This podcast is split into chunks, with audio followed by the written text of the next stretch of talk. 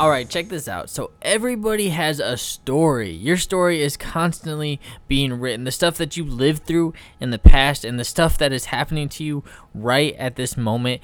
Everybody has a story. But I want to encourage you to share that story, to share what God has done in your life and what He's continuing to do in your life. Because that story, your story that God is writing, is going to help somebody. It's for somebody else. It's not always specifically just for you. Yes, it's for you.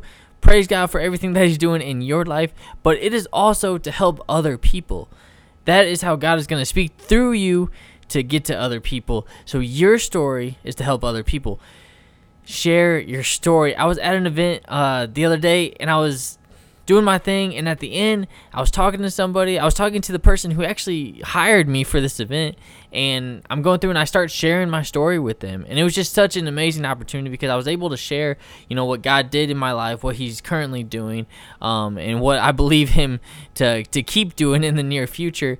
But I was able to share that story and it was motivating to her. It was encouraging to her and it was inspiring to her all at the same time. So you just never know who you're going to be able to touch so share your story with people because it is going to make a huge difference in the lives of others. So don't be afraid to share what God has done in your life.